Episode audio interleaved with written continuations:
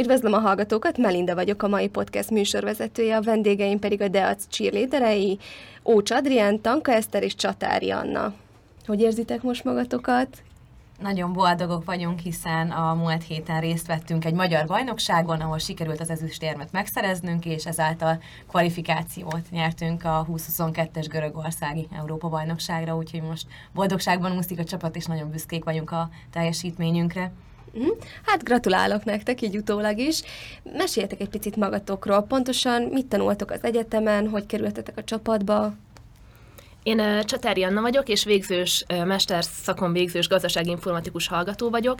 Én öt éve vagyok a csapat tagja, és igazából úgy kerültem be, hogy érkezett egy napton üzenet, hogy a Deac, uh, akkor még Judy Cheerleaders néven futottunk, uh, válogatót hirdetett, és hogy lehet jelentkezni. Egy e-mailt kellett írni, kellett írni magamról egy pár sort, hogy mit tanulok, hány éves vagyok, van-e valamilyen sportmúltam, és ezt én megtettem, majd pedig elmentem a válogatóra. Őszinte leszek, nagyon izgultam, mert nem tudtam, hogy mire kell majd ott számítani, milyen lányok fognak engem fogadni, milyen lesz az alaphangulat. Azonban abszolút pozitív csalódás volt, tehát abszolút nem ez a filmes, gonosz csilléderek, jó csilléderek, meg kiközösítős társaság vagyunk, hanem tényleg már rögtön az elejétől fogva azt éreztem, hogy ez egy befogadó csapat, és Magán a válogatón egy pici koreográfia részletet kellett betanulni, majd pedig azt vissza mutatni a régi tagoknak. Ez egyébként a mai napig sem változott, tehát a válogatóink azok így zajlanak, és ami nagyon-nagyon jó volt, és ez szintén nem változott azóta sem, hogy ezt nem egyedül kellett csinálnom, tehát hogy nem egyedül állok a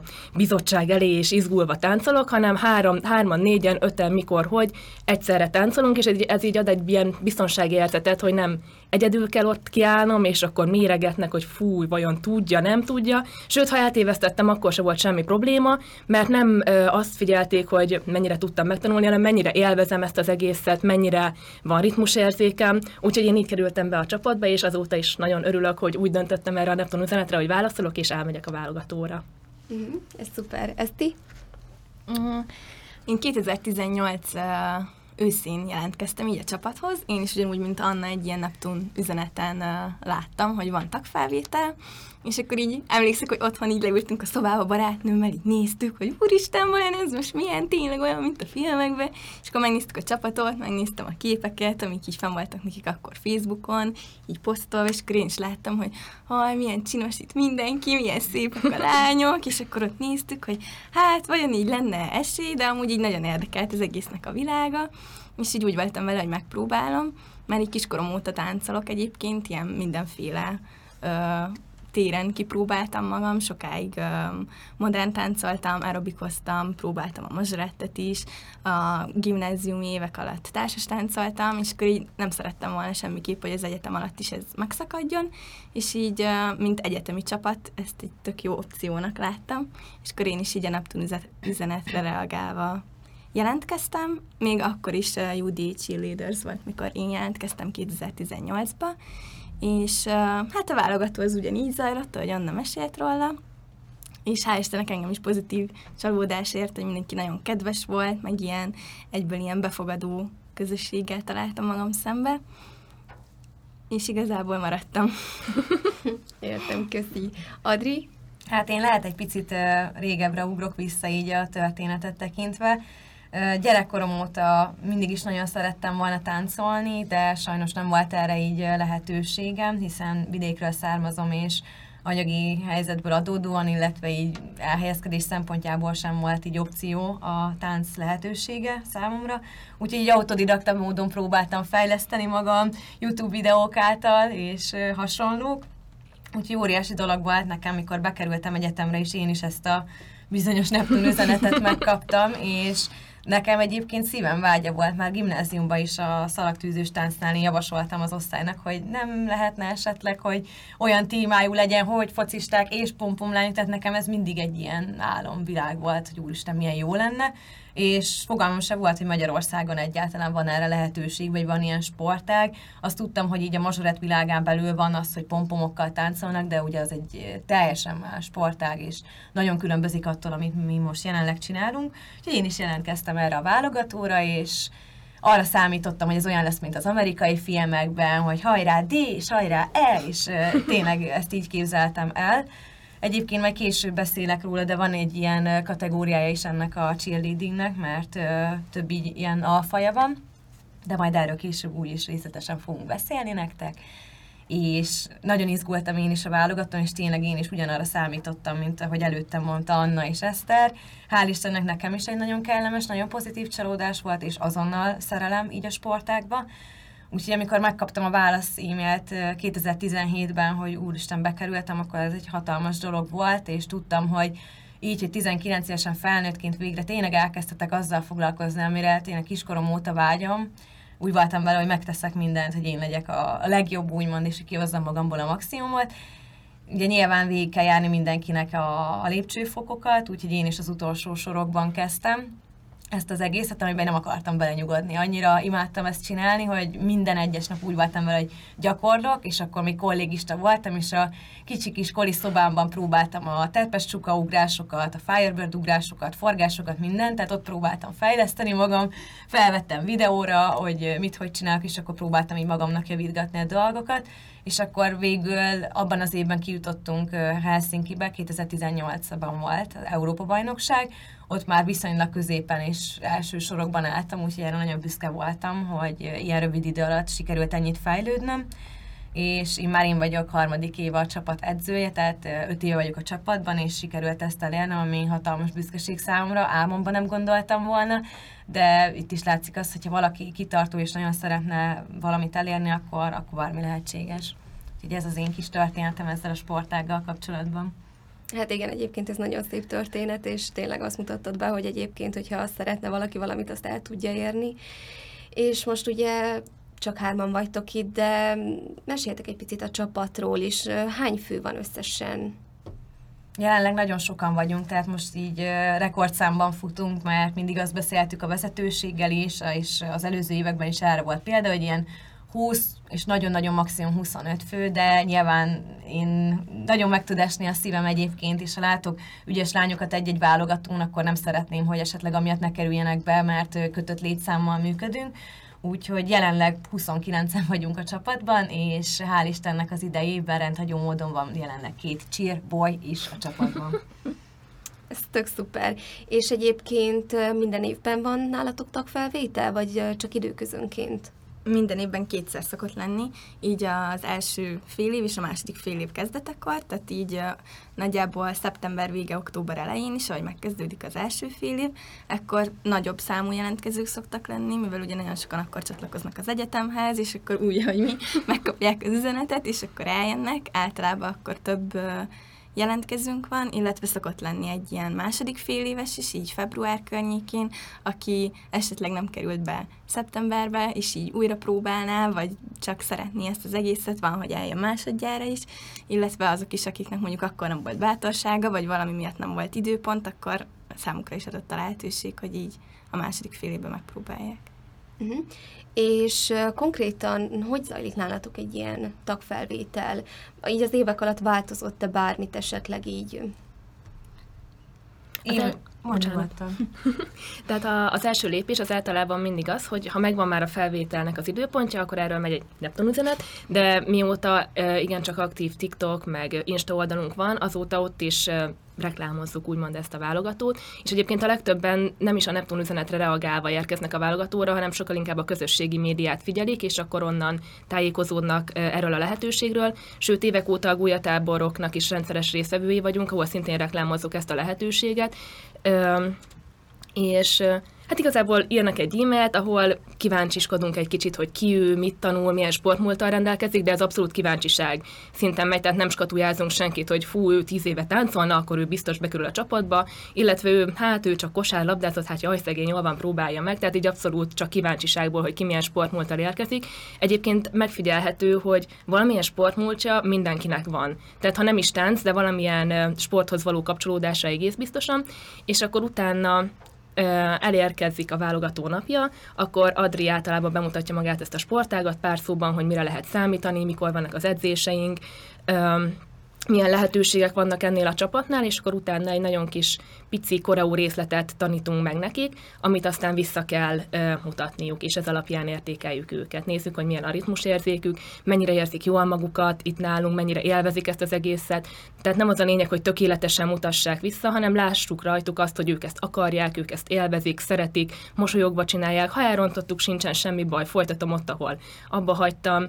Sőt, ö, mindig lehetőséget biztosítunk arra, hogyha valakinek van valamilyen plusz technikai tudása, azt be tudja mutatni. Tehát esetleg, ha tud egy szaltót ugrani, egy akár egy cigánykereket, vagy egy spárgát, akkor azt, annak nagyon örülünk, ha bemutatja, mert nyilván kicsit próbáljuk mi is őket minél jobban megismerni, hogy tudjuk, hogy ki az a tag, akit felveszünk a csapatunkba.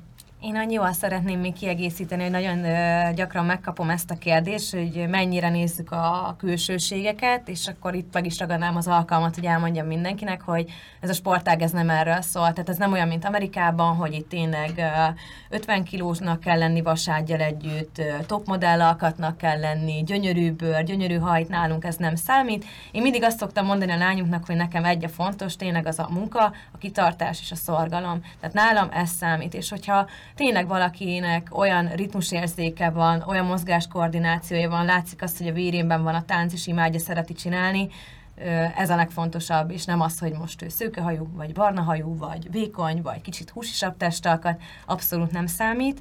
Még Annának a monológiát, amiben nagyon szépen összefoglalta ezt az egészet, egy dolgot hagyott ki belőle, hogy ezt a koreográfia tanulást mindig megelőzi egy ilyen bemelegítés. Tehát nálunk minden edzés két óra hosszás, és ebbe beletartozik egy ilyen aerobikus jellegű bemelegítés, egy elég hosszú erőfejlesztés, tehát erősítés, és akkor a végén a nyújtás. És ezt ugyanúgy végigcsinálják velünk a jelentkezők is, mint rendesen ugye egy edzésen vennének részt. És akkor itt már azért szoktuk őket figyelni, hiszen azt hiszik sokan, hogy így miniszaknyába táncolgatunk a futballmeccseken, de ez egy nagyon kemény sportág, és sajnálom, hogy nincs akkora kultúrája még Magyarországon, és annyira nem látnak bele az emberek, de brutális állóképességet igényel a versenyen egy-egy koreográfia letáncolásra, attól függetlenül, hogy ez két és fél perc, Szóval már ezt is szoktuk így figyelni a lányoknál, illetve nyilván nem elsődleges a hajlékonyság, de nem hátrány, hogyha valaki azért meg tud csinálni egy spárgát, tehát azért rengeteg technikai elemhez, ami fontos ugye a versenyeken is, pláne egy Európa-bajnokságon, ott azért mindenképpen feltétel a technikai elemek kivitelezéséhez ez a hajlékonyság, úgyhogy igazából annyit szerettem volna még hozzáfűzni. Értem, tehát akkor lényegében a csapatban ez a body positivity, ez így nagyon jelen van lényegében. Igen, és így a fontosabb döntéshozatalokat tekintve együtt szoktatok dönteni, vagy azért így az edzőnek van-e itt egy kicsit magasabb szerepe ebben?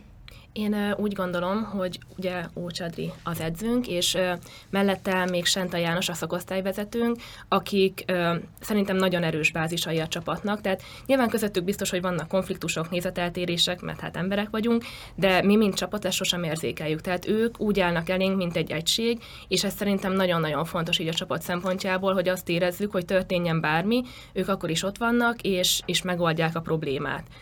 És szerintem, tehát nyilván a csapat van is vannak nézeteltérések, azokat is próbáljuk orvosolni minél hamarabb, és de ez elsősorban annak köszön, tényleg annak köszönhető, hogy egy erős bázis van mögöttünk, de egyébként a csapat tagjainak is, ha van egy-egy jó ötlete, mondjuk a koreóban, Adri mindig szívesen meghallgatja, mérlegelés, hogyha olyannak látja, hogy ez tényleg olyan, ami odaillik, akkor bele is szokta tenni.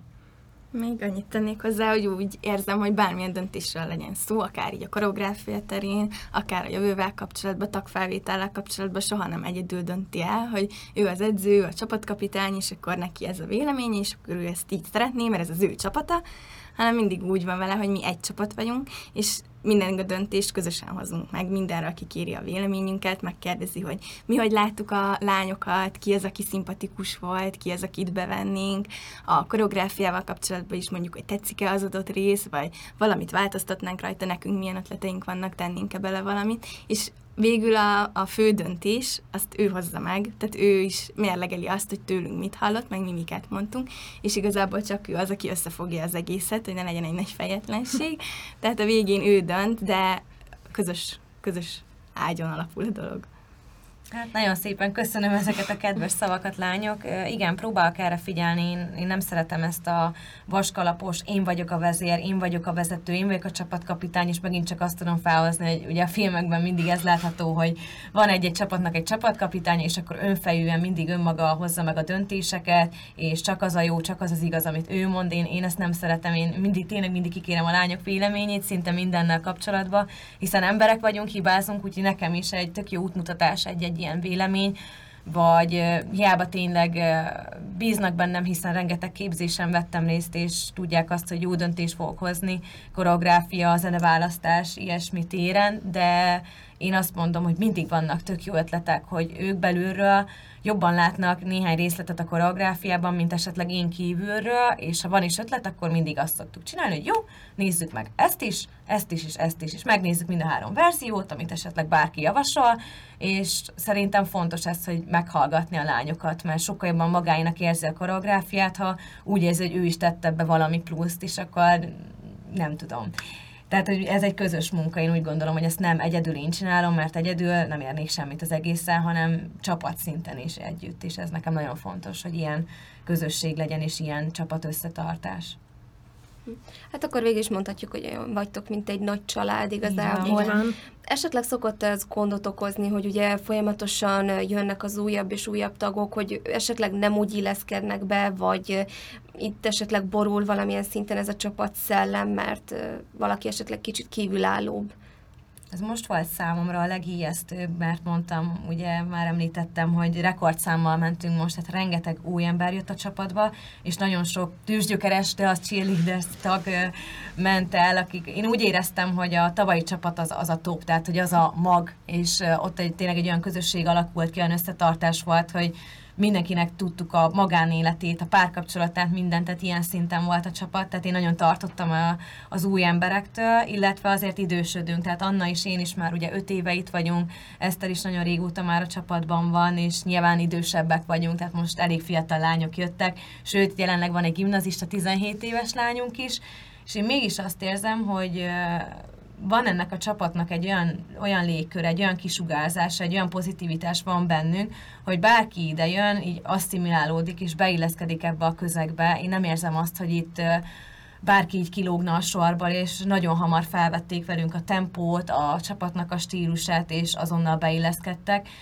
Én kiemelném még egy kicsit így hype magamat és Sánta János szakosztályvezetőt, hogy szoktunk ilyen csapatépítőket szervezni, mert én mindig azt mondom, hogy a csapat eredményessége és az, hogy jól működjünk és jól teljesítsünk egy versenyen, ahhoz elengedhetetlen feltétel az, hogy a csapatban összetartás legyen. És ehhez kellenek a csapatépítők, kellenek azok a közösen megélt pillanatok, azok a közös beszélgetések vagy lelkizések, hogy tényleg, ha valaki bejön edzésre, akkor akkor el tudja mondani, hogyha valami problémája van, és az, hogy ott meghallgatásra talál, hiszen nem tudjuk a, a bármelyik lánynak, hogy a magánéletében vannak esetleg barátai, vagy tud a szüleivel beszélgetni, tehát ez tényleg egy ilyen kis családként működik, úgyhogy szerintem így a mi titkunk így ebben rejlik, hogy tényleg hatalmas összetartás van, és bárki idejön, ezt azonnal érzékeli is, és, és ugyanúgy be is illeszkedik ebbe az egészbe. De nyugodtan egészítsetek még ki, mert lehet valamit kihagytam. Ez az összetartáshoz szeretném szeretnék egy kicsit kapcsolódni, illetve ehhez a csapatbulihoz, amit Adri említett. Évelején ez a buli egy kicsit hogy mondjam, egyszerre volt szomorú, és egyszerre volt vidám, hiszen egyszerre volt egy búcsúbuli és egy welcome buli az újaknak, viszont ez az érzelmi kettősség szerintem nagyon-nagyon jót tett így a csapatnak, hiszen ha belegondolunk, ott volt a csapatnak a múltja, a jelenje és a jövője, tehát a búcsúzó tagok látták azt, hogy kik azok az új tagok, akik a csapat céljaiért tovább fognak küzdeni, tehát a csapat élni fog azután is, hogy ők, ők sajnos elbúcsúznak a csapattól, illetve az újak viszont látták azt, hogy kik azok, akik elmennek a csapatunktól, mi az a szaktudás, amit ezáltal ők elvisznek, mi az, ami hiányozni fog a csapatból, mi az, ahol fel kell nőni nekik, mi az a, az a szint, amit teljesíteni kell, és szerintem pont ettől volt nagyon szép ez az esemény, amellett, hogy nyilván nagyon jól éreztük magunkat, és tényleg egy jó buli volt, hogy a régiek látták a reményt, hogy ami célért ők küzdöttek, azért valaki más fog küzdeni, illetve az újak látták azt, hogy mi az, amivel fel kell venniük a versenyt, hova kell nekik beilleszkedni, illetve szerintem nagyon jó volt, hogy a jelenlegi tagok egy kicsit úgy búcsúzkodhattak is a régiektől, illetve megismerhettük az újonnan érkező tagokat. Értem. Bár most ugye a mai naptól kezdve van vizsgai időszak, ha jól tudom, minden karon. igen. Hogyan tudjátok menedzselni így az időtöket az edzés, versenyek és az egyetem tanulás mellett?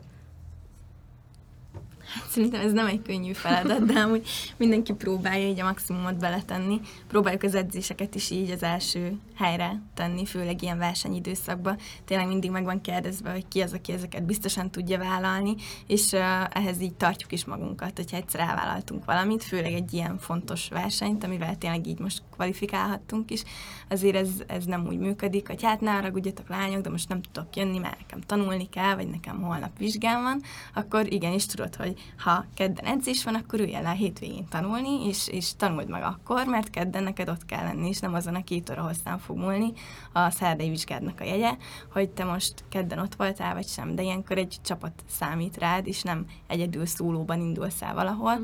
hanem másik 15 embert hagysz cserbe, hogyha nem vagy ott, hiszen nem jön ki a térforma, nem tudunk megcsinálni egy adott mondjuk emelést, vagy bármilyen térelemet azért, mert valaki nem állott.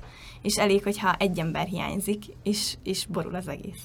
És nyilván ezekhez tudunk alkalmazkodni, van olyan akár családi dolog, vagy bármilyen magánéleti probléma, ami miatt nem tudsz eljönni, és akkor nem dől össze a világ, de hogy azért mindenki próbálja szerintem nagyon előtérbe helyezni így a csapatot. Az edzéseket is például este szoktuk tartani, pont azért ilyen fél nyolc-nyolcas időpontba kezdünk, és akkor este tízig bent vagyunk, hogy mindenkinek az órája lemenjen, ne legyen azt, hogy ne haragudjatok lányok, de nekem gyakorlatom van, én nem tudok bemenni, vagy bármi, hanem ugye nyolcig tart az egyetem, és akkor nyolc után már mindenki szabad, és akkor oda tudja szállni az idejét maximálisan. Hál' Istennek szerencsés edző vagyunk, mert én úgy érzékelem mindig a versenycsapatnál, hogy iszonyatosan elhivatottak, és enélkül szerintem nem is lehet ezt az egészet csinálni.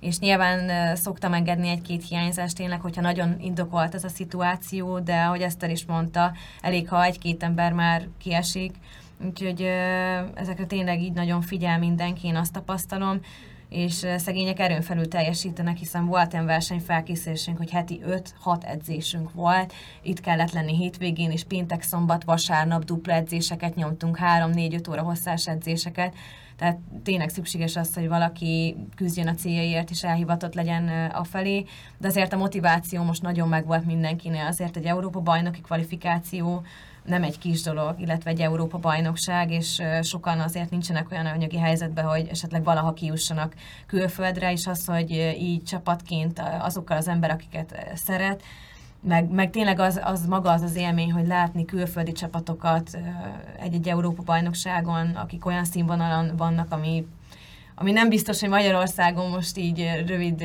időn belül lesz majd valaha egy csapat, tehát ez hatalmas élmény, úgyhogy mindenki úgy érzékelem, hogy küzd azért, és erőn felül teljesít, úgyhogy itt nem érzékeltem még ebből soha sem problémát. Úgyhogy hálás vagyok ezért a csapatért, meg ezért a hozzáállásért. Hát igen, azért elég keménynek hangzik az, amit így végigcsináltok. Nem tudom, esetleg szokottak így lenni időnként olyan emberek, akik így nem bírják ezt a terhelést is, időközönként kiesnek a csapatból? Mert azt mondják, hogy köszönöm szépen, én ezt nem kérem. Um, ha van is ilyen esetleg, hogy valaki ezt nem tudja vállalni, vagy nem bírja, akkor mindig szólni szoktak, és szerintem ez nagyon korrekt, és örülök, hogy megvan így a tisztelet edző és versenyző csapattárs között, és ez így oda-vissza működik. Tehát én mindig mondtam, hogy nincs ebből semmi baj, mert elfogadom azt, hogy nem mindenkinek ez a sportág és ez a csapat az első, hanem esetleg a család van az elsőjen, vagy az egyetem, ez teljesen normális, hiszen csak egy egyetemi csapat vagyunk úgy legnagyobb részt, tehát én ezt mindig elfogadom, csak annyi kérésem szokott lenni, hogy ezt jelezzék időben és szóljanak. Tehát én azt nem szeretem, ha valaki megígér valamit, hogy ígérem, hogy ott leszek a edzéseken, és akkor felkészülök maximálisan a versenyre, és utána meg nem jelenik meg. De erre nem, nem igazán szokott példa lenni. Nem, Hál' Istennek. Hát akkor végül is ez a ritkábbik eset. Ugye, Ehhez még hozzátenném, hogy évelején nekünk mindig van egy ilyen megbeszélésünk, leülünk egy nagy körbe, egy kis családias hangulatba, és itt azért a régi tagokkal karöltve, illetve a szakosztályvezetőnkkel, Sánta Jánossal mindig elmondjuk, hogy mik az elvárások a csapatban. Tehát én úgy gondolom, hogy ha valaki ide csatlakozik, és már legelején le vannak szögezve a szabályok, és el van mondva, hogy mik az elvárások, akkor általában azt az ember így komolyan szokta venni. Egyébként sportolói szerződés is alá van iratva a lányokkal, tehát hogy ehhez muszáj tartaniuk magukat, de azért elég nagy motiváció és sportösztöndiet biztosítunk. Nagyon kevés olyan sportegyesület vagy táncegyesület van szerintem, ahol ekkora anyagi támogatást kapnának a versenyzők és a táncosok, mint ami itt van nálunk a Deacnál. Tehát, hogy tényleg minden téren a versenyengedélyeket ők állják nekünk, a ruhákat, a pompomokat, a nevezési díjakat, az utazási költséget. Most egy hónappal ezelőtt volt lehetőségünk Budapestre is felmenni az egyik legjobb szakemberhez tanulni ezt a cheerleadinget, ez a dobálós, emelős, akrobatikus kategóriája magának a sportágnak, tehát erre is lehetőséget biztosítottak nekünk, és én úgy érzem, hogy ezek a lányok hálásak, tehát nem szoktak ilyen problémák lenni, mert ők is tudják, hogy az, amit ebben a csapatban kapnak, mind anyagi szempontból, mind lelkiekben, pszichésen, az, azért megéri dolgozni és csinálni. És kicsit visszatérve így a versenyzős dolgokra, hogy mi az eddigi verseny vagy eredmény, amire így eddig a legbüszkébbek vagytok? Én őszinte leszek. Lehet, hogy csak azért, mert most ezért bennem a legfrissebben, ez a legutóbbi győri, amire talán így a legbüszkébb vagyok, és nem csak amiatt, mert az Európa-bajnokságra sikerült magunkat kvalifikálni, hanem amiatt is, mert ö, sikerült magunk mögé szorítani az ELTE csapatát, aki egy nagyon-nagyon erős uh, csír csapat. Évek óta nem sikerült ezt uh, elérnünk. Konkrétan 9 éve Kile- igen. az aranyérmes csapat. Így van, tehát, hogy a mai napig nagyon erős csapat, és, és most ezen a versenyen úgy alakult, hogy mi egy kicsikét jobbak voltunk, és így mi állhattunk a dobogó második fokára, az ELTE pedig a harmadikra, úgyhogy talán nekem ezért is nagyon nagy dolog ez a mostani verseny eredmény, a kvalifikáció mellett természetesen. Illetve azt se hagyjuk ki a dologba, hogy a aranyérmes csapat, ami, akik szintén egy budaörsi csapat, tehát mint más sportágaknál is azért tudjuk, hogy elvonalban a budapestiek szoktak állni, nagyon kevés pontszámmal maradtunk. Nagyon nagyon kevéssel. Tehát úgy mondanám, hogy tényleg egy hajszálom volt ez az aranyérem, úgyhogy okunk tényleg nincsen a szomorkodásra, és én is egyetértek annával, számomra is ez volt a, az egyik legjobb eredmény, nyilván azért is, mert ez a edzőként eddig, na, tehát, hogy versenyzőként nem volt akkora élmény, mint így edzőként megélni ezt, hogy ez az én koreográfiám volt, és ebben három évnyi munkám volt így benne, tehát nekem is ez a verseny volt így a top az összes közül. Főleg úgy, hogy szerintem most nagyon nehéz volt így az új tagokkal elindulni, mert több, mint a csapat fele, tehát hogy kevesebb volt a régi tag a koreográfiába, több volt ugye most, akik idén csatlakoztak hozzánk, és ezért ez a sporták szerintem eléggé megigényli, hogy így összehangolva legyen a csapat, hogy minden egyszerre legyen, mert így főleg ugye, hogy a pomponok is a kezünkben vannak, így azonnal látszik, hogyha valaki mondjuk csak egy ütemmel arrébb van, vagy nem arra fordítja a fejét, ez így rögtön kivitközik. Vagy a kezét nem úgy tartja, és tehát ez számít. hatalmas összhang kell, szóval szerintem ez külön nehézség volt, hogy így egy, egy teljesen új brigáddal így összeszokni, de szerintem ez így remekül. Meg ami, ami a igen, meg ahogy fel, fel, van építve a koreográfia, és ugye mindent néznek, tehát a megjelenéstől kezdve, az öltözéken át, a sminktől kezdve a haig, a hajon át, nézik a karoknak a pozícióját, a különböző technikai elemeket, és körülbelül egy hónapunk volt felkészülni, amit még a vírushelyzet tovább nehezített, mert volt hat covidosunk is, akik konkrétan két hétig nem tudtak edzésre járni, illetve utolsó pillanatban sajnos az egyik versenyzőnknek a térde is kiment az egyik edzésen egy bemelegítése alkalmával, nagyon nehéz helyzetben voltunk, és ezekhez az elemekhez, illetve hogy valaki ö, olyan szintre fejlődjön ezekben a dolgokban, hogy tényleg egy ezüstérmet szerezzünk a versenyen, ahhoz több hónap kell, sőt szerintem egyébként évek, hogy kialakuljon az a feszesség, meg az a tartás, amit megkövetel ez a sportág, ők egy hónap alatt hozták a, ezt a szintet, úgyhogy nagyon büszkék vagyunk tényleg. És nagyon boldogok, hogy jelentkeztek hozzánk ezek a lányok, és most már itt vannak velünk. Hát igen, ezek azért elég erős csapatszellemről adnak tanúsítványt, és így egyénenként nézve, mi az, ami úgy általában motivált titeket, akár egy verseny felkészülés alkalmával, vagy csak szimplán egy edzésen, hogy azért ne legyen meg az, hogy ó, most úgyse készülünk versenyre, nincs olyan nagy tét, hogy, hogy mi az, ami bennetek van ilyenkor? Hát bennem a legelső ilyen motiváció amúgy pont ez a csapat, hogy csapat. Mert hogyha mondjuk egyedül járnék le a konditerembe, akkor biztos lenne olyan, hogy hazérek este nyolckor, hulla fáradt vagyok, és kint hideg van, és amúgy sincs kedvem most ehhez, meg energiám se, szóval ezt most szerintem skipelem, de így, hogy tudom, hogy ott vár 29 másik ember, és kb egyszer kihagyod, rögtön ír mindenki, hogy mi a baj, vagy hol voltál, vagy jól vagy el, vagy hogy, hogy nem voltál, vagy tudunk is segíteni, és így, így ez az összetartása az, ahova így bármilyen rossz napunk van, így, így vágyunk, hogy na jó, akkor bemegyek a többiek miatt, meg maga a tudat, hogy, hogy jobb lesz utána. Hát igen, bocsánat, csak annyit fűztem volna hozzá, hogy hát igen, az edzőteremben, hogyha nem mész le, akkor a kutya se érdeklődik felőled, hogy miért nem voltál. Igen. És egyébként szerintem tényleg mindenki próbálja magából így a maximumot kihozni és beletenni abba, hogy ő is a csapat része legyen, és szerintem ez a mostani versenyen is nagyon megmutatkozott. Tehát például van egy lány, aki nagyon ügyesen sminkel, és bevállalta azt, hogy mind a 16 versenyzőt fogja, és végig sminkeli.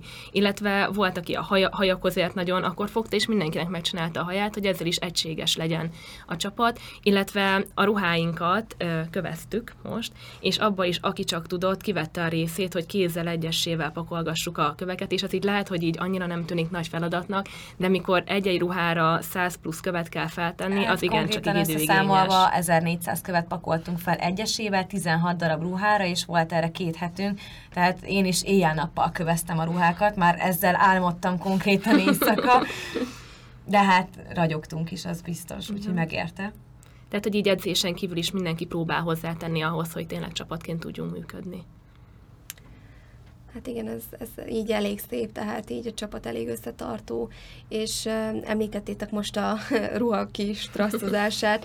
Egyébként így a ruhátoknak van valamilyen jelképe? Akár a színkombináció, vagy bármi egyéb. Hát ugye a versenyeken kicsit meg van szabva a mi kategóriánkban, majd erről beszélünk később, hogy hogy is néz ki ez a cheerleading, és kicsit beszélnék majd arról a többiekkel, hogy milyen kategóriában indulunk, de nálunk kikötés az, hogy hosszú újúnak kell lennie, tehát a, a mi kategóriánk az pont egy ilyen szolidabb, visszafogottabb és egy nagyon fegyelmezett stílus, és ezt a ruhában is tükrözni kell. Nagyon szeretik a kreativitást, úgyhogy próbáljuk ezt a ruhában is tükrözni, hogy én meg a csapat is nem annyira szeretjük az ilyen totál egyszerű ruhákat, úgyhogy színkombinációban sem egy totál fekete ruhánk van, hanem ugye Deas Cheerleaders nevéhez hűen a Deas színeit képviseljük, ami fekete, fehér és arany, és jelenleg most már szint váltottunk, és hófehér pompomokkal dolgozunk, és a ruhánk pedig fekete és arany legnagyobb részt, és van benne egy nagyon picike fehér, és itt középre a melkasunkra pedig fel van írva a deac felirat, és ez így néz ki, és most totál végig van kövezve, tehát ragyog az egész, de majd reméljük, hogy ezt majd fotón keretén, fotó keretein belül majd vissza tudjuk adni a hallgatóknak, olvasóknak,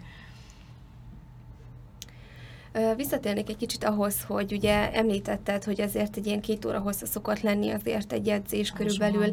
Van-e különbség, mikor tegyük fel, nincs verseny, és csak úgy szimplán megtartjátok az edzéseket, vagy amikor valamilyen versenyre készültök, itt van-e különbség a két fajta edzés között?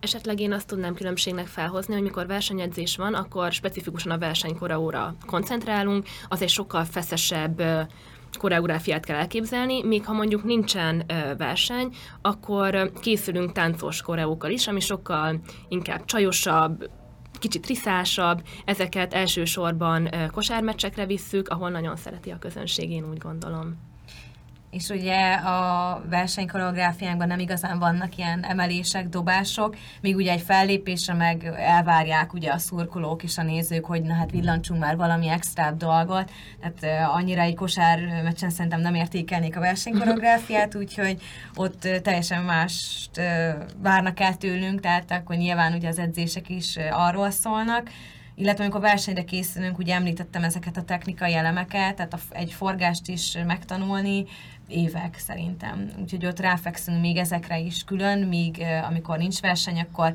kicsit lazábban telnek az edzések. Tehát ott leszoktunk járni futni, mert van erre ugye időnk, nem, nem hajt a tatár, és nem kell rohannunk, ugye igen, akkor foglalkozunk külön tényleg az ilyen jazzesebb elemekkel, csípőmozgással, ilyesmivel, míg ezt ugye annyira egy versenykoreográfiában nem tudjuk beépíteni. Ott kicsit hosszabbra vannak nyújtva a bemelegítés keretein belül a nyújtások, ott dolgozunk párban, tehát ott sokkal több idő van mindenre, sokkal nyugisabb az egész légkör, és akkor inkább igen, ez a táncosabb jelleg jellemzőre. Szoktunk relaxálni is ilyenkor az edzés végén, mert van rá időnk.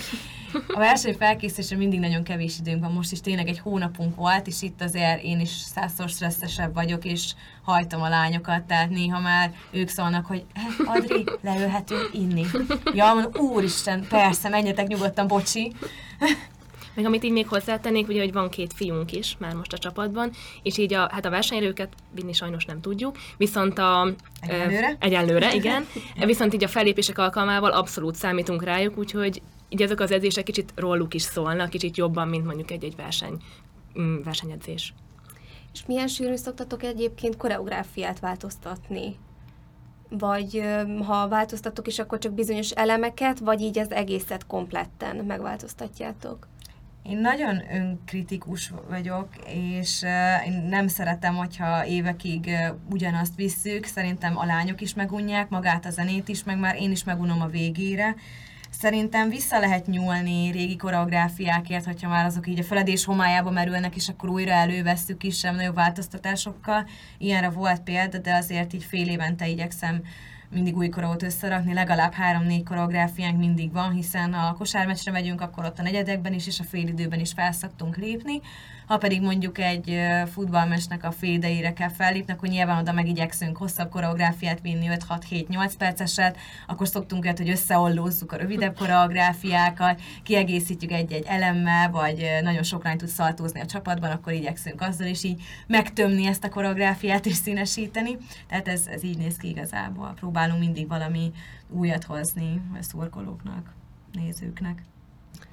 Beszéljünk akkor most egy picit maga erről a sportágról, tehát mi a történelme így maga Magyarországon, valamint így az egyetemen is akár ennek a cheerleaderkedésnek. Ugyebár az USA-ból terjedt el, és mondtátok még a legelején, hogy, hogy mindannyiótokban így ez a kép volt, így a jelentkezéskor, hogy esetleg egy kicsit hasonlíthatnátok is, hogy, hogy mi az, amiben eltér, mi az, amit mondjuk így átvett így a magyar, vagy akár így az európai stílus. Lehet most gyorsan így magamhoz ragadom a szót. Ez az 1880-as években indult ez az egész cheerleading, Princeton Egyetemről indították, ez, ez inkább a szurkolásról szólt, és ekkor még csak férfiak voltak. És majdnem egy 20 év kellett, hogy kialakuljon az első ilyen női gárda, akiknek tényleg így a fő profilja ez a szurkolás volt, a meccsek hangulatának a fokozása, és ez csak később, tehát nagyon sok évtized telt el, mire ez, ez inkább így versenysportá kezdett alakulni. Amit érdemes tudni erről a sportágról, hogy három alfaja van. Van a sideline cheerleading, ez az, ami inkább ez a szurkolói jelleg, hogy tényleg a, a nézők buzdítása a meccseken, különböző rigmusok alkalmazása, bevonják ugye a közönséget ilyen kis közös koreográfiába, meg vannak ilyen kántálások, és akkor azt együtt szokta énekelni a csírcsapat is, a közönség is, tehát az, az tényleg az, amit a filmekben látnak az emberek. Van a cheerleading, ez a második ilyen alfaja, ez az a akrobatikus, dobálják a lányokat, nem tudom hány méter magasra, szaltózás, tehát inkább ez a milyen dobálós, akrobatikus dolog, és a harmadik a freestyle, nem, bocsánat, a performance cheer, ami, ez a táncosabb jelleg, és ezen belül van három kategória, a freestyle, a hip-hop és a jazz, és a mi csapatunk pedig freestyle kategóriában indul, aminek a nevében is ugye benne van a jellege, hogy több táncstílus lehet benne ötvözni, egyedül ebben a kategóriában van egyébként pompom használat, amit még sokan nem tudnak, tehát ez a cheerleadingben sem nagyon. Nyilván a sideline-ban szurkoló lányoknál van, de azok méretben is és stílusban is teljesen máshogy néznek ki, mint egy versenypom. Tehát a, a miénk számomra egyébként a legizgalmasabb és legszebb kategória. A jazz az inkább ilyen balettesebb jellegű, ott teljesen a érzelmeket kell tükrözni, ott nem számít az, hogy spicbe van az ember lába, hanem ott, ott tényleg maga az, hogy az érzelmeket átadja az ember teljesen, ott nincs ilyen feszített tempó, ott ö, tényleg a miénk egy ilyen megfeszített ö, kategória, nem is tudom máshogy mondani, nagyon fegyelmezett, ami nem jellemző annyira a többire. Megmondom őszintén, a hip-hop világában annyira nem látok bele. Teljesen más, mint egy ilyen hip-hop táncverseny, hanem ez, ez a cheer hip-hop, ez egy, ez egy külön dolog. Érdemes videókat nézni, mert nem is tudom máshogy jellemezni ezt az egészet. Ezen belül még itt a performance cheer világán belül indulhatnak duók is, illetve csapatok is, és csapaton belül is megkülönböztetünk small, medium és large kategóriát. Mi általában ugye a large kategóriában szoktunk indulni, minimum 16 lányra van szükség, hiszen csak ezzel lehet kvalifikálni magunkat nemzetközi versenyekre, úgyhogy igyekszünk mindig a maxot kihozni és nyújtani. Úgyhogy röviden így ennyit erről a sportágról így világszinten, és hogy hogy is néz ki. És akkor kicsit rákanyarodok így a magyar történelmi részére. Hát körülbelül egy ilyen tíz éve van jelen ez a sportág Magyarországon, tehát mondhatjuk azt, hogy nincs annyira még elterjedve a kultúrája. Nyilván ebből is fakad, hogy rengetegen itt Debrecenben se tudják, hogy van egyáltalán ilyen csapat, vagy egyáltalán ilyen sportág és 2013-ban alakult meg a Magyar Csírszövetség, akik azóta is próbálnak rengeteg képzést indítani, és akkor osztrák-lengyel edzőket idehívni, szerveznek bírói képzést, ezeket én mindet próbáltam így abszolválni, és elvégezni, hogy fejleszem magam. Úgyhogy úgy gondolom, hogy nagyon törtető ez a kis ország, és külön kiemelném, hogy van egy All Girl nevű magyar válogatott csapat a cheerleadingen belül, és ők 2018-ban Helsinki-ben meg is nyerték az Európa bajnokságot. Tehát én erre nagyon büszke vagyok, hogy ilyen kis ország vagyunk, ilyen rövid ideje van jelenleg jelen itt ez a sportág, és hogy mégis ilyen eredményeket érünk el, és még hozzátenném, hogy sokan nem tudják, de 2021-ben a Nemzeti Olimpiai, Nemzetközi Olimpiai Bizottság az hivatalosan is teljes jogú olimpiai sportággá nyilvánította a cheerleadinget, ebben az évben, úgyhogy nagyon büszkék vagyunk erre, és nagyon örülünk, hogy kicsit nagyobb elismerést és figyelmet kap ez a sportág is, hiszen van miért kapnia, mert nem semmi, hogy minden tényleg a tornától kezdve annyi sportág elemeit ötvözi, hogy ez nem csak arról szól szerintem, hogy miniszoknyában csinos lányok rázzák a pompomokat egy-egy meccsen, hanem ez szerintem sokkal több ennél. És így eddig, amióta ugye cheerleaderek vagytok, hogyan tapasztaljátok, hogy ezt a pomponlány kultuszt mennyire fogadják el itt Magyarországon, akár így egy közember, a nézők, hogy tapasztaljátok egy-egy szurkolás vagy verseny alkalmával is akár?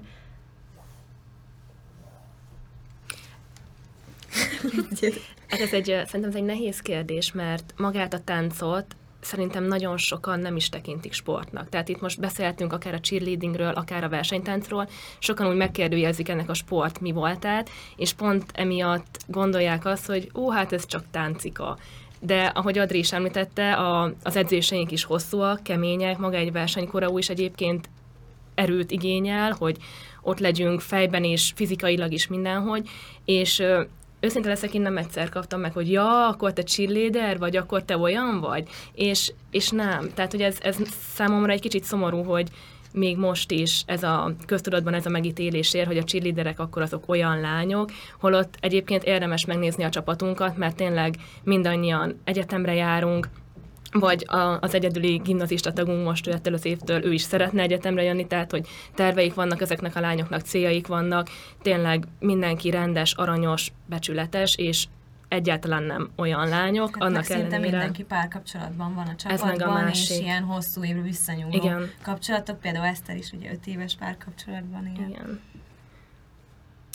És mindenkinek, bocsánat, hogy ezt szerintem mindenkinek így helyén van az értékrendje Szerintem is, abszolút. Abszolút nem azt képviseljük. Igen. Nyilván biztos, hogy van erre példa, és vannak ilyen csapatok, de, de a miénk abszolút nem ez, és szerintem nem is ezt tükrözzük kifelé, ugye mm. a social médiában, az Instagramunkon, Facebookonkon csak tényleg nem annyira elterjedt még, tehát rengeteg, én, én mai napig belefutok Debrecenbe, és van ilyen csapat itt Debrecen, Magyarországon, hogy inkább szerintem az a probléma, hogy nem látnak bele, nincs annyira kultúrája, nincs annyira elterjedve, úgyhogy én bízom benne, hogyha majd kikerül ez a podcast is, akkor majd kicsit egy másabb, egy reálisabb kép fog kialakulni erről az egész dologról. Igen. De azért így a negatív megjegyzések mellett szoktatok pozitívat is kapni, például mikor valaki pozitívan csalódik, hogy, hogy na ez azért ez kemény volt, amit ott a színpadon vagy, vagy pályán lényegében lenyomtatok.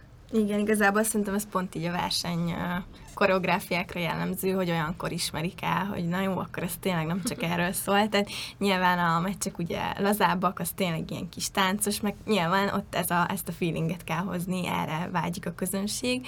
Ö, ott, ott nem igazán jönnek ezek a visszajelzések, de amikor tényleg látnak egy ilyen versenykoreográfiát, hogy nem csak erről szólnak az edzések, hogy mi ezeket a táncokat összetesszük, hanem azért van egy ilyen akrobatikus és fegyelmezett jellege is a sportágnak, olyankor szoktak ilyen elismerő visszajelzések is jönni.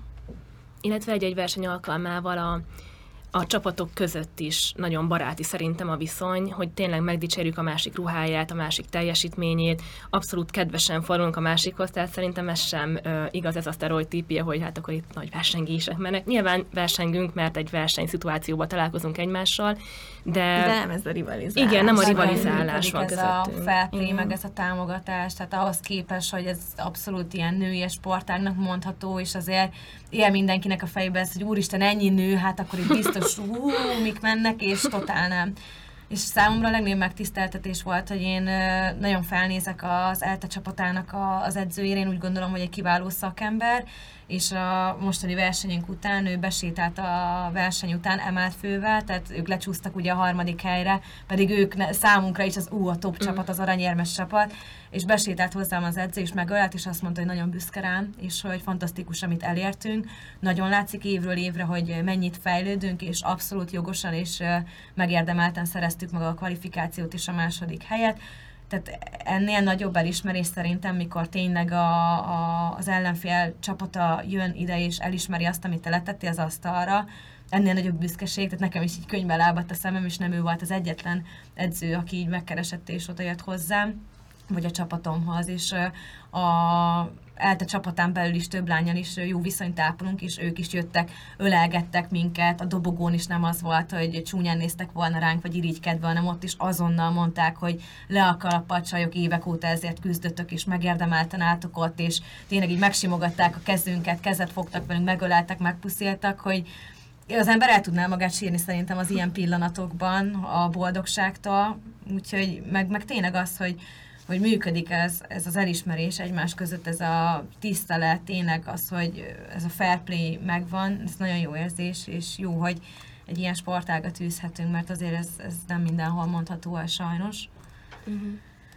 Tehát akkor végül is ahhoz képest, hogy versenyezni mentek, valamilyen szinten mégsem egymás ellen versenyeztek, hanem magatokból próbáljátok mindig kihozni a legtöbbet, és, és ezzel mindig feljebb kerülni a ranglétrán.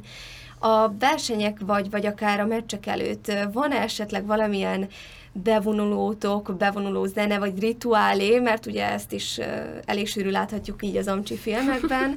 Nem tudom, ti ezt a hagyományt esetleg így megtartjátok-e? Hát például most a versenyeken uh, ott, ott szokott lenni mindig egy ilyen nagy körbeállás, és akkor Adri mindig mond egy ilyen kis motivációs, mm. buzdító szöveget a csapatnak, ami abban a pillanatban szerintem így mindenkinek nagyon kell. Tehát uh, az, az ott, uh, mikor akkor a stresszbe vagy, már megy az adrenalin, már tudod, hogy te fogsz a parketre lépni, és így főleg az új tagok, akik sose voltak még ilyen helyzetben, ott szerintem ez mindenkinek nagy megerősítés volt, és akkor ilyen kis motivációt kapunk. Most is például a, a győri versenyen, mielőtt parketre léptünk, mondta, hogy ő, ő annyit kért tőlünk, hogy érezzük jól magunkat. Pedig hogy, biztos hogy... benne, hogy én izgulok a legjobban, és teljesen mosolyogva, halál nyugodtan kell beszélni a lányokkal, hogy jó, csak érezd jól magad, csak mosolyog, belül meg Teljesen más. De szerintem ez is nagyon fontos, mert uh, ugye én említettem, hogy nagyon sok sportágat kipróbáltam már így a táncon belül ezelőtt, és ezért találkozik az ember olyanokkal, hogy hogy nem biztos, hogy ezt a visszacsatolást kapod egy más edzőtől, hanem hogy na akkor most tedd oda magad, meg hogy azért vagyunk itt, hogy teljesítsél, meg, meg tudod, azt megbeszéltük, hogy azt ott el ne roncs, és akkor amikor ilyen hangulatban mész fel előtte, hogy még így beléteszik az ideget, hogy na most kell teljesíteni, azért az teljesen más, mint amikor azt mondják, hogy érezd jól magad, élvezd, és hozd ki magadból a maximumot, és, és hogy csak ez számít és miután lejövünk a versenytalajról, sem azt kapjuk, hogy hú, ez jól el lett rontva, vagy ez nem sikerült, vagy nem csak annyit mond Adri, hogy büszke vagyok rátok. Most már túl vagyunk rajta, ezért küzdöttünk, és büszke ránk, és szerintem ez nagyon nagy dolog. És túl vagyunk rajta, és hogy ebbe három hónapnyi munka van, vagy három évnyi munka van, és, és nem azt kell nézni, hogy valaki abban az adott pillanatban nem úgy általában vagy akar, hanem azt kell nézni, hogy idáig eljutottunk, és ezt lehoztuk így hibátlanul, nem sérült meg senki. Tehát én mindig úgy vagyok vele, hogy értékeljük már a pozitívat, és ne a negativitás legyen a középpontban, hogy ne azzal kezdjük már szerintem, ha lemegyünk a talajról, hogy lecseszem a csapatot, hiszen én is tudom, hogy voltak most is hibák, láttam én is, hogy mi volt a hiba, de fölöslegesnek tartom azzal indítani, hogy na, mit rontottál el, jó, mit csesztél el, és akkor lecseszem azt az illetőt, hogy miért, miért, mert, mert nem, Istenem, valakiből a stressz helyzet, az adrenalin jót hoz ki, valakiből meg azt, hogy picit elszáll az agya néha egy, egy adott pillanatban, és más karmozdulatot csinál, nincs ebből semmi baj. Én úgy gondolom, hogy nem ezen múlt most ez a verseny, hál' Istennek. Szóval igen, ez a pozitivitás, ez, ez nagyon központban van nálam. Azért én nem mondtam el magamról, de testnevelés történelem tanári szakon tanulok, tehát én tanulok öt éve már pedagógiát, és szerintem az látszik, hogy valaki úgy edző, hogy volt előtte pedagógiai képesítése, vagy nem. Ezt most így a... Hát én ezt be is vezetném. ezt így a magam fényezésére, de szerintem ez, ez elengedhetetlen, hogy tényleg úgy tudjon valaki bánni a, a, a lányaival, vagy fiaival, mert most már vannak fiaim is, de ugye nagyobb rész lányok vagyunk, és főleg a nők olyanok, hogy ilyen érzelemközpontok, érzelemvezéreltek, ugye tudjuk, hogy vannak ezek a piros betűs napok, ilyenkor pláne érzékenyebbek, egyszerűen. Én úgy gondolom, hogy nem szabad úgy beszélni egymással, hanem a kommunikáció az, az elengedhetetlen. Minden kapcsolatban legyen az párkapcsolat, családi kapcsolat, vagy ugye egy csapat, tehát az, hogy kommunikáljunk és normálisan emberi módon egymással, az nem is fontosabb és szerintem ez a kommunikáció nagyon jól működik a csapaton belül. Hát nyilván lányok vagyunk, nyilván vannak nézeteltérések, Volt de ez vol, vannak, lesznek is, Igen. de ez sosem fajul addig, hogy ilyen nagy széthúzás legyen csapaton belül, vagy ellenségeskedés, kibeszélés, kiközösítés, hanem tényleg rögtön csirájában mindig próbáljuk ezeket a dolgokat elfolytani, akár kedvesen, akár viccesen jelezve a másiknak, hogy ez már most kicsit sok volt, vagy nem esett jól, hanem tényleg úgy őszintén beszélünk egymásra, és, és tény, hogy a kommunikáció mindenek az alapja, és ez, hogy csapattá váljunk, és csapat maradjunk, ehhez nagyon fontos, hogy egyetértés legyen közöttünk. Meg mindig azt szoktuk mondani, hogy valakinek nincs ilyen szarkazmusra érzése, vagy, vagy, vagy nincs irónia érzéke, vagy humor érzéke, aztán amit meghalna ebbe a csapatba, mert nálunk ez nagyon megy, mindig a 0-24-ben bohózkodás, hülyéskedés. Nyilván én is olyan vagyok, hogy érzékeli a csapat, hogy igen, megy egy ideig, óráig ez a humorizálás, meg hihihaha az edzésen, de amikor munka van, akkor, akkor meg igen, csak rájuk tudok szólni. Néha ordibálok is, ami amúgy nagyon ritka, nagyon ki kell hozniuk a sodromból, de hogy nálunk ez nagyon megy, szóval meghalna szerintem egy olyan ember a csapatban, akinek nincs ilyen irónia érzéke. Teljesen kettyósok a lányok. Tehát akkor végül is tök jó hangulatban szoktak eltelni így az edzések, meg a felkészülések. Abszolút. Említettétek ugye, hogy olimpikai, olimpiai, bocsánat, sportágá kvalifikálták ugye ezt a cheerleaderkedést. Bíztok benne esetleg, hogy esetleg a jövőben folytassátok ezt a sportágat, és akár ez, ezt magasabb szintekre emeljétek, vagy ez csak így az egyetemi keretbe tartozik bele? Hát ugye um, meséltem már azt, hogy több kategóriái van ennek a csírvilágának, és ami kvalifikációt szerzett így az olimpiára, az maga a cheerleading is. Ugye mi mm. performanceban indulunk, az a profilunk, az az erősségünk, és például ott van az ELTE csapata, ahol ott tehát Pesten belül több egyetem is összefog, kölcsön adják egymásnak a legjobb sportolóikat, azért ha van egy magyar válogatott, ugye azt is ott közösen együtt edzik és készítik fel, nálunk annyira erre így nincs lehetőség. Szóval én nagyon szívesen indulnék, de én nem kergetek ilyen reményeket, mert, mert tudom azt, hogy erre így nem igazán van esély. Mm. Tehát mi inkább a performance képviseljük, és azt akartam mondani, hogy azért Pesten az LT-nek is azt hiszem 14 edzője van, rengeteg edző van, tehát ott uh, tudnak sok mindennel együtt foglalkozni, míg nálunk én vagyok 30 főre egyedül szinte. Tehát Jani végzi az adminisztrációs dolgokat, de én vagyok ugye a vezetőedző, tehát minden koreográfiát, zenét, fellépőskoron, mindent egyszerűen én csinálok, a social media felületét én kezelem, hogy már, már sok lenne, ez, mm. hogyha még ezt is így a nyakamba venném. Illetve amit még így hozzá szeretnék ehhez tenni, hogy szerintem ahhoz, hogy valaki olimpikon legyen, azt nem lehet 10x évesen elkezdeni, tehát ezt gyermekkorban el kell kezdeni, mm. és Debrecenben nálunk egyenlőre egyetemi csapat működik, utánpótlásunk még nincsen, de nagyon reméljük, hogy a jövőben erre is lesz lehetőség, hogy gyerekekkel foglalkozzunk. Ehhez hozzáfűző mindenképpen terve van, ugyanis elindítottak most Győrben, ugye ez a Magyar Cheer Szövetség székhelye, itt most indult cheerleading edzői képzés, és akkor majd ténylegesen papírt is fogok kapni arról, és hivatalosan is cheerleader edző leszek, és ezután már egyeztettünk a vezetőség, hogy mindenképpen szeretnénk mi is utánpótlás csapatot, úgyhogy majd a jövőben, hogyha ez elérkezik, akkor nagyon szívesen várunk minden kis cheerleader, kislányt, kisfiút. hát bíznunk benne, hogy ez tényleg meg fog valósulni, és akkor a jövőben ez, ez így Magyarországon is sokkal elterjedtebb lesz, és sokkal inkább elismerik majd egy sportákként ezt a tevékenységet. Mm, végezetül néhány olvasói kérdést szeretnék nektek feltenni, amit ugye kaptunk a, a posztunkhoz. Kíváncsian várjuk. Az első az lenne, hogy volt már esetleg bármilyen hátrányotok abból, hogy ezt a sportot választottátok mondjuk például szurkolók felől? Abszolút, Abszolút pozitív nem. szerintem. Mm-hmm, Például ugye kosármeccsekre járunk leginkább, és nekik is van egy ilyen szurkolói gárdájuk, de a Spirit néven futnak. Ők például nagyon szeretnek minket, és borzasztó támogatóak, és amikor nyomjuk a koreográfiát a, a tánctéren, vagyis hát a kosárlabdapályán, akkor, akkor még dobolnak is, szurkolnak, Igen. tehát én pont azt érzem, hogy, hogy elismerik így a szurkolók, és szeretnek minket. Nyilván vannak olyan sportágok, ugye a kézilabda világa, ahol azért ott megvan a hagyománya a B-középnek, a szurkolai gárdának, és nem annyira vennék szerintem jó néven, vagy szívesen, ha ilyen nyugatiasodnánk, hogy így fogalmazzak idézélesen, és pompomlányok jelennének meg olyan kérdésből is egyébként sokat kaptunk, hogy hogyan lehet titeket megismerni. Itt gondolom egy kicsit ez egy ilyen személyes, személyesebb oldal lenne. Gondolom ez férfi. Nagy valószínűséggel, igen. Hát fiúk is vannak már a csapatunkban, esetleg jelentkezzenek, és mint csapattársat szerintem bárkit meg lehet ismerni Illetve közülünk. tavaly elindítottunk egy olyat az Instagram és a Facebook oldalunkon, hogy mindenkiről van egy kép, és szeretnénk ki közelebb mhm. hozni pont így a nézőket, az érdeklődőket a csapathoz és önmagunkhoz, és fut mindenkiről egy ilyen kis bemutatkozó szöveg, hogy ki az illető, mit tanul, mit lehet róla tudni, tehát itt is tudnak az emberek informálódni. Uh-huh. Leginkább szerintem itt tudnak egyébként. Uh-huh. Ez szuper, akkor végül is így a social médián is nagyon aktívak Igen. vagytok Igen. lényegében.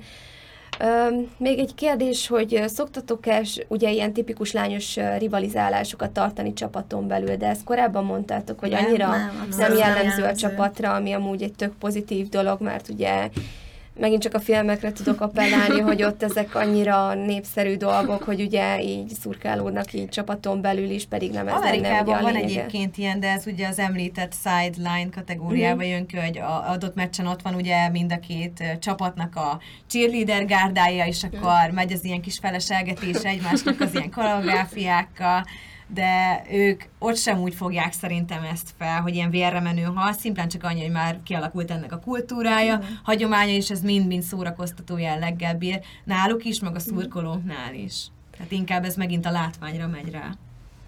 És mennyire érzitek, hogy így híresek vagytok? Meg szoktak-e titeket esetleg ismerni egy-egy ilyen egyetemi buli keretében, akár mondjuk így az ellenkező nemből, tehát így oda mennek, és akkor na, sziasztok lányok! Szerintem inkább egyetemista körben elterjedtebb ez a dolog, hiszen a legtöbb fellépésünk ez azért egyetemberkein belül szokott létrejönni, és uh, annyi még ezt, ezt kiemelném, hogy voltunk futballmeccsen fellépni, és azt szerintem Magyarországon akkor volt az első ilyen, hogy uh, cheerleaderek mentek futballmeccsre fellépni, mert uh, annyira abban a sportágban nem volt ez így elterjedt, és akkor készült uh, fotó az egyik lányunkról egy emelés közben, amit nagyon felkapott a híres Trollfoci nevű mém oldal, és akkor itt készült egy ilyen kis vicces mém a csapatról, illetve több is utána sorozatosan szerintem, vagy 5-6 poszt került ki rólunk, és az, az nagyon sokat dobott a Instagramon is a követőinken, tehát szerintem külön-külön a lányoknak mindenkinek, vagy 30-40 ismerősnek jelölés, követési kérés érkezett, úgyhogy ez így nagyon sokat dobott a csapat népszerűségén, és a riposzt is írt akkor rólunk, úgyhogy egy mém oldalnak köszönhetően kicsit felkapottabbak lettünk, de nagyon-nagyon szeretnénk, és reméljük, hogy majd ez a podcast is egy kicsit közelebb hoz mindenkit, de leginkább ugye az a célunk, hogy, hogy Debrecen ismerjen meg jobban minket, hiszen őket képviseljük majd mind a nemzeti, mm. nemzetközi bajnokságokon, mind a hazai versenyeken, tehát szeretnénk nyilván, hogyha a saját kis városunk lenne ránk a legbüszkébb ahhoz megelengedhetetlen, hogy egyáltalán tudják, hogy kik vagyunk. Egyébként egy, én úgy gondolom, hogy van már a csapatnak valamennyi hírneve, mert nem csak egyetemi felkérések érkeznek, hanem voltunk hatházon is, egy iskolában fellépni, voltunk földesen is, hát ez egy falunap jellegű dolgon fellépni, tehát hogy úgy meg megtalálnak minket. Kazincbarckán is, mikor stadion megnyitó, vagy valami ilyesmi. Tehát, hogy így Debrecen és környéke már szerintem ismeri a nevünket. Uh-huh. Hát bízunk benne, hogy így országszerte is el fog terjedni. És uh, milyen beszólásokat, vagy úgymond szebben mondva bókokat szoktatok kapni? Ez most így abból is kiindulva, hogy ugye azért így az öltözéketek is viszonylag uh, sokat mutat. Még az mondtátok, hogy egyébként azért a visszafogottabb fajta, de nyilván nem uh, rövid szoknyába és ilyen haspólóba mászkál azért az emberi minden nap és azért egy-egy alkalommal, mikor látni lehet titeket így ezekben a szettekben, akkor így szoktak-e valamilyen megjegyzést Amúgy tenni? szerintem csak pozitívakat kapunk Igen. ilyenkor, nem ilyen Ez negatív, vagy ilyen lehúzó, hát, hanem... Ritkán, de én azért beleszoktam futni sajnos, én, én hallottam már uh, olyat is, ami számomra nagyon kellemetlen volt. Nyilván el kell különítenünk egy uh, fellépés, meg el kell különítenünk egy versenyt, és nyilván egy fellépésebbre, egy szexibb csajos akkor ott viszünk, hiszen gondolunk a férfi nézőkre is, és nyilván ezt azért kicsit várják is tőlünk, de én mindig azt mondom, hogy az ízléses határokon belül, mm-hmm. tehát, hogy nem megyünk át egy határon, és nincsenek olyan mozdulatok benne, ami már úgy gondolom, hogy inkább ízléstelen, mint sem igen. szexi és csajos, és kaptunk már olyat, vagyis én legalábbis hallottam, hogy én még mindig nem sportolókat látok, hanem csak csinos táncoló lányokat. És nekem ez nagyon rosszul mm. esett, mert nyilván az, hogy heti mm. három-négyet edzenek ezek a lányok, és két-három-négy-öt óra hosszás edzéseket is tolnak akár, az szerintem elképesztő, és szerintem ezt igenis lehet sportágnak hívni, és mm. lehet ezeket a lányokat nyugodtan sportolónak hívni mert, mert tényleg olyan állóképességgel, meg erővel rendelkeznek, hogy uh, amit egy átlag ember, egy, egy sima táncos lány szerintem nem biztos, hogy tudna hozni. Mondjuk ez legtöbbször szerintem a hátunk mögött megy. Tehát, hogy, hogy nem hallunk róla. És, és amikor ott vagyunk, akkor, akkor kedvesek jönnek oda, közös fotóra, minden, de jó, hogy itt vagyunk. Jaj, rengeteg ilyet kapunk tényleg, hogy hát csinálhatunk és képet általában nyilván, ugye pasikról beszélünk. Biztonsági őrök. Küldik, küldik a, igen, küldik a haveroknak, hogy na, na, nézd csak. Hát igen, ez egy ilyen nagyon tipikus eset szokott lenni, hogy azért úgy jó pofiznak, de aztán megfordul a kocka. Igen, mi szeretjük, meg élvezzük igazából ezt a részét is, tehát teljesen más tényleg az ilyen fellépések, teljesen más a hangulata, mm. de mind a kettőt nagyon szeretjük, tehát de egyébként így honnan jött ez a ruha rövidülés? Tehát gondolom így, mesélted az 1800-as, nem tudom, hanyas években, ugye még így a férfiak, stb. Ott gondolom hosszú nadrág, hosszú felső, és így ennyiből állt a csapatruha mi az oka ennek a rövidségnek? Van egyébként technikai oldala? Tehát, hogy könnyebben tudjatok mozogni, vagy kényelmesebbek legyenek így a mozdulatok, hát vagy az akrobatikai? van is, bocs, hogy így Nyugodtan közbevágok, mivel ugye rengeteg ilyen uh, akrobatikai elem van, ilyen lábemelések, mindenféle dolog, amit nyilván egy uh, hosszú szoknyába kivitelezhetetlen lenne megcsinálni, esetleg így még a nadrággal lenne kompatibilis, de hát abból is akkor meg kell válogatni, mert azért van, amit egy bemelegítő nadrág sem enged.